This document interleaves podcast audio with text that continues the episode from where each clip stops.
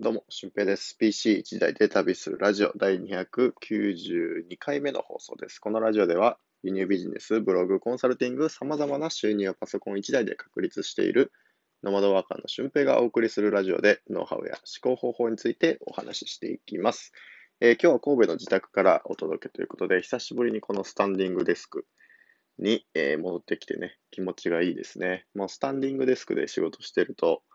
えー、まあ一日が終わった時に疲労感もね、どっときますし、なんかやりきった感が出るし、集中もできるので、えー、ぜひこのスタンディングデスクっていうのはおすすめです。スタンディングデスクって言っても僕、普通のテーブルに段ボールを積み重ねただけの、ね、スタンディングデスクなんで、えー、まあ自作のスタンディングデスクっていう感じです。はい。で、今回はですね、収入の質の変化についてお話ししていきたいと思います。収入の質っていうのは、えー、主にこう、時間を投下する、まあ、自分の時間の単価を上げていくストック型と、あと、まあ、資産になっていくようなフロー型、あ、逆か、フロー型っていうのは、えー、自分のこう時間単価を上げていく、流れていくようなもの。で、えー、ストック型っていうのは資産になっていくようなものっていう、えー、位置づけなんですよね。で、僕は、あの、7つの収入源を作りましょう。セブンポケットっていうね、えー、ものを作れば、自由になると思っていて、えー、日々それの構築をしている途中なんですけど、7つともが全部、えー、フロー型の収入だとかなりしんどいですよね。で、どうや、なんでしんどいかっていうと、まあ、例を挙げるとですね、例えば Uber Eats っていうのはフロー型、えー、自分が1時間いくらの単価をどれだけ上げられるのか、効率よくその配達をして、どれだけ自分の単価を上げていくのかっていうところが、あの、ありますよね。で、そのような仕事っていうのを、うん、まあ、例えば、ウーバーイーツ入らないときは、なんかバイトしてたりとか、まあ今はないと思いますけど、内職してたりとか、うん。っていうことをしてると、もう一日がそれで終わっちゃって7つの収入源を作るどころじゃなくなってきますよね。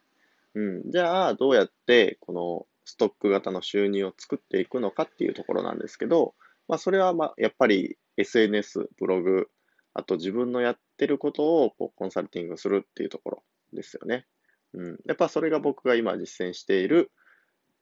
えー、収入源の作り方でありますし、これからもうちょっと作れるんじゃないかなっていうところなんですよね。うん。で、今回お話しするのは、まあ、僕のその収入の質の変化っていうのをお話ししたいと思います。えー、僕は今、こう、輸入ビジネスと、あと国内メーカー取引って言ってね、国内のメーカーさんとつながって、えー、そこからこう商品の販売をしていくっていうところをやってるんですけども、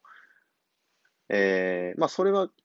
意外とというか、普通にフロー型ですよね。うん。僕がもし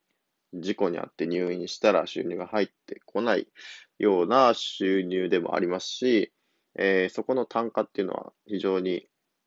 あの自分が投下してる時間に比例するものだと思います。で、なるべくそこの時間を、えー、割かないようにっていうことで、僕は外注さんに、えー、商品を探したりとか、商品の発送の指示をお願いしたりとかっていうのをしたりしてます。うん。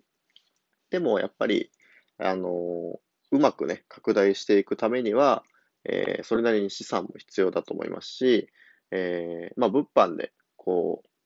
生活をされてる、物販だけで生活をされている人っていうのは、もう確実に融資とかも受けていて、えー、確実にね、えー、大きくしていくためのこう戦略を打っているわけなんですよね。で、僕はそことはちょっと違うかなと思っていて、それをブログで、えー、どういう方法で商品を購入しているのか、商品を探しているのかっていうのを見てですね、そのブログのアフィリエイトっていうのも貼ってますし、えー、ブログからメールマガジンとか、えー、LINE アットに入ってきてくれた人が、その輸入ビジネスを学びたいですっていう時に、そこで収入が、お金がね、発生したりっていうふうなことをやっています。で、このまあコンサルティング業も正直言うと、えー、フロー型ですよね。うん。時間単価っていうのはすごく上がると思うんですけど、正直フロー型なんですよね。うん。じゃあ、何がストック型なのかっていうと、えー、このブログとかメルマガの登録者であるっていうのは、これってもう明らかな資産なんですよね。自分が何かやりたいと思った時に打ち出したことに乗っかってくださる方がいたりとか、えー、まあ、面白いと思ったら、それに参加してきてくださる方っていうのが、えー、増える。で、その、まあ、何でもかんでもいいから人を集めるのかっていうとそうじゃなくて、やっぱり自分のブログを読んで、えー、自分の価値観、働き方の価値観とか、えー、収入の価値観っていうのがあって、あとこういう PC 一台で旅する、こうノマド的な生活に憧れている人とか、まあそういう人たちが入ってきてくる、来てくださってるので、本当に話が早いんですよね。うん。僕が、僕にこう、僕が嫌いな人がまず入ってないというか、うん、そこって非常にありがたくて、このリストを作る際にも、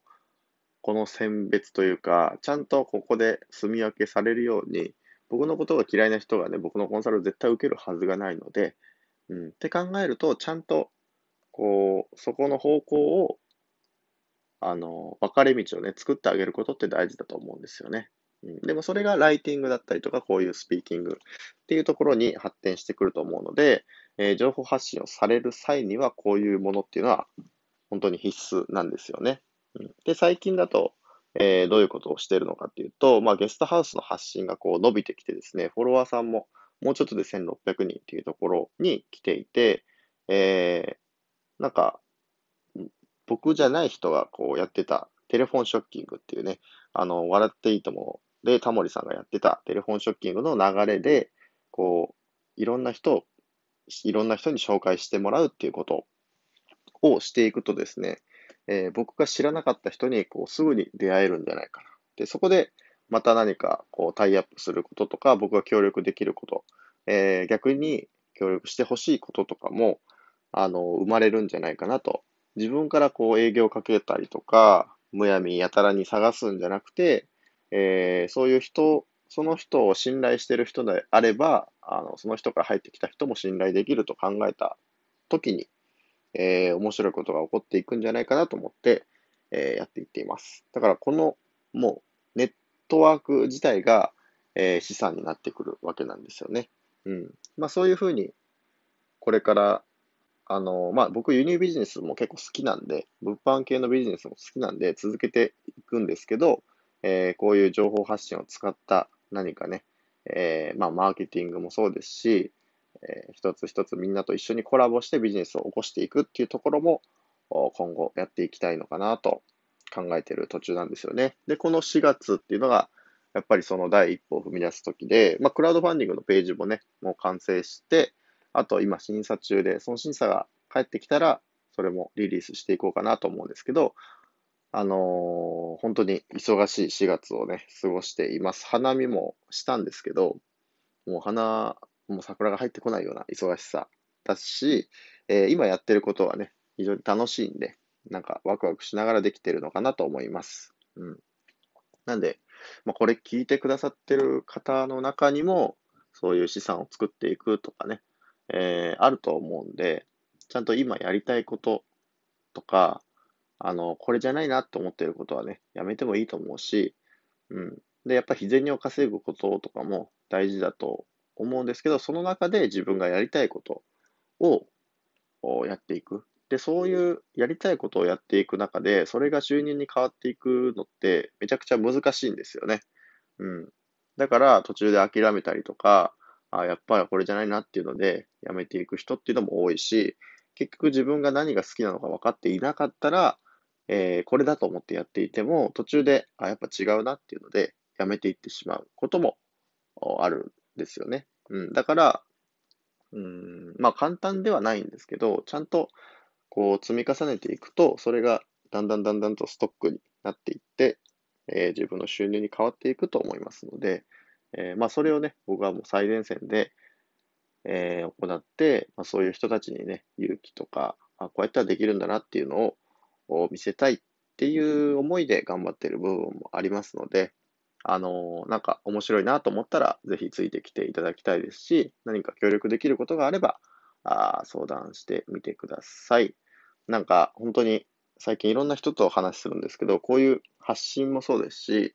えー、ゲストハウス関連のね、ことをするのもそうなんですけど、やっぱちゃんとビジネスにした方がいいって言われるんですよね。うん。だから、どの仕事というか、今やってること、ちゃんと時間を投下してるんなら、それをちゃんとビジネスにできるように、えー、働きかけていくっていうのが、あの、本当に大事なんじゃないかなと最近思ってます。はい。ということで今回は収入の質の変化についてお話ししていきました。えー、合わせて聞きたいですね、好きなことを収入にする方法についてお話ししている回がありますので、またそちらを聞いてみてください。えー、ということで本日の配信は以上です。また次回の配信でもお会いしましょう。ほなまた。